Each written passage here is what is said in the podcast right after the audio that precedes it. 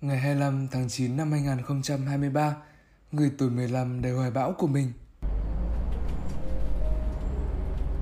Ôi, mãi mà vẫn chưa đến trường à? Mình buồn ngủ quá đi mất. Từ nãy đến giờ mình gật gù đã ba bốn lần rồi. Tối hôm trước mình đã thức đến tận khuya để học. Vậy mà sáng nay mới 6 giờ đã phải vội vàng chạy để kịp xe buýt rồi. Đã thế, đừng đến trường cảm giác cứ dài đằng đẵng đi. Xe cộ lại còn ùn tắc nữa chứ. Ngày nào cũng như ngày nào, hôm nào mình cũng cố thức để học bài. Vậy mà sáng hôm sau trong đầu chẳng động lại được tí kiến thức nào hết. Cứ ôn tập xong dạng bài này thì lại xuất hiện thêm một dạng bài khác mà mình chẳng hiểu gì cả. Không những vậy, các kỳ kiểm tra nhỏ hay cả các kỳ thi cũng cứ dồn dập diễn ra. Mình chẳng thấy tài nào mà học hết được lượng kiến thức đồ sộ. Sức khỏe của mình thì có phải vô hạn đâu. Mà ngồi lâu trên chiếc ghế nhựa của xe buýt là mình mỏi quá.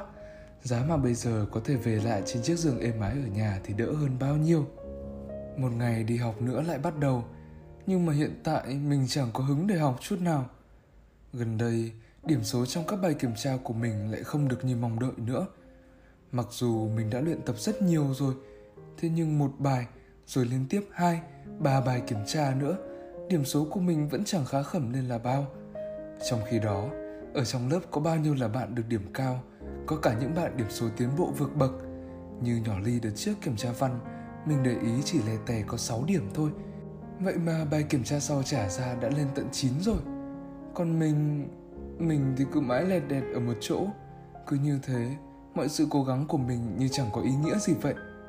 Năm nay mình đã là học sinh cuối cấp rồi, chẳng bao lâu nữa kỳ thi vào cấp 3 cũng sẽ đến. Vậy mà cứ với cái đà này, mình sợ rằng mình sẽ không vào được ngôi trường đúng như kỳ vọng mất. Sao mà nản quá, cảm giác như đang chạy đùa mà chẳng thấy đích đến vậy. Tiếng trống trường vang lên như kéo mình lại thực tại. Tiết đầu tiên là tiết toán, thầy bước vào lớp và mang đến một tin như xét đánh ngang tai mình. Nào cả lớp, hôm nay chúng ta trả bài nha các em. Mới tiết đầu mà đã trả bài kiểm tra, đáng lẽ ra mình phải thấy quen thuộc với việc này. Thế nhưng sao hôm nay mình bỗng thấy hồi hộp lạ thường. Có lẽ bởi bài làm lần trước mình chỉ được có 8 điểm thôi. Vậy nên mình đã rất cố gắng chăm chỉ học cho đợt kiểm tra lần này. Nhớ lại những ngày trước hôm làm bài, mình đã dành ra hàng giờ, hàng giờ để ôn luyện kỹ lưỡng các phần kiến thức kiểm tra. Mình thậm chí còn dán chi chít các tờ ghi chú khắp bàn học. Chắc bài lần này điểm cao thì phải lên đến 9 ý. Nhưng mà nếu như nhỡ điểm không cao thì... Từng bài kiểm tra cứ thế được phát về, để rồi sự thật vũ vàng hiện ra ngay trước mắt mình.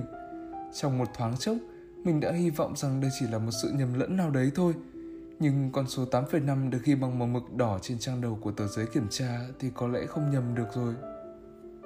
Hiện tại mình chẳng muốn tin vào sự thật nữa. Nỗi thất vọng ngập tràn dấy lên trong lòng. Mọi người ai cũng được điểm cao như thế, chỉ có mỗi mình là bị chậm lại. Niềm hy vọng trước đó bây giờ lại bị thay thế bởi sự tủi thân. Lại một lần nữa điểm kiểm tra không được như ý mình. Mấy đứa trong lớp thì lại đang xôn xao bàn bài mà mình lại chẳng có chút tâm trạng nào để cùng trò chuyện với mọi người cả bây giờ mình chỉ muốn gục mặt xuống bàn và trốn đi thật nhanh thôi ôi câu này mày làm đúng á sao mà giỏi thế giật mình hóa ra là giọng của cái trâu nhỏ đang nhìn chăm chăm vào bài kiểm tra mình vứt lên bàn tay thì lại chỉ vào ý c của bài hình.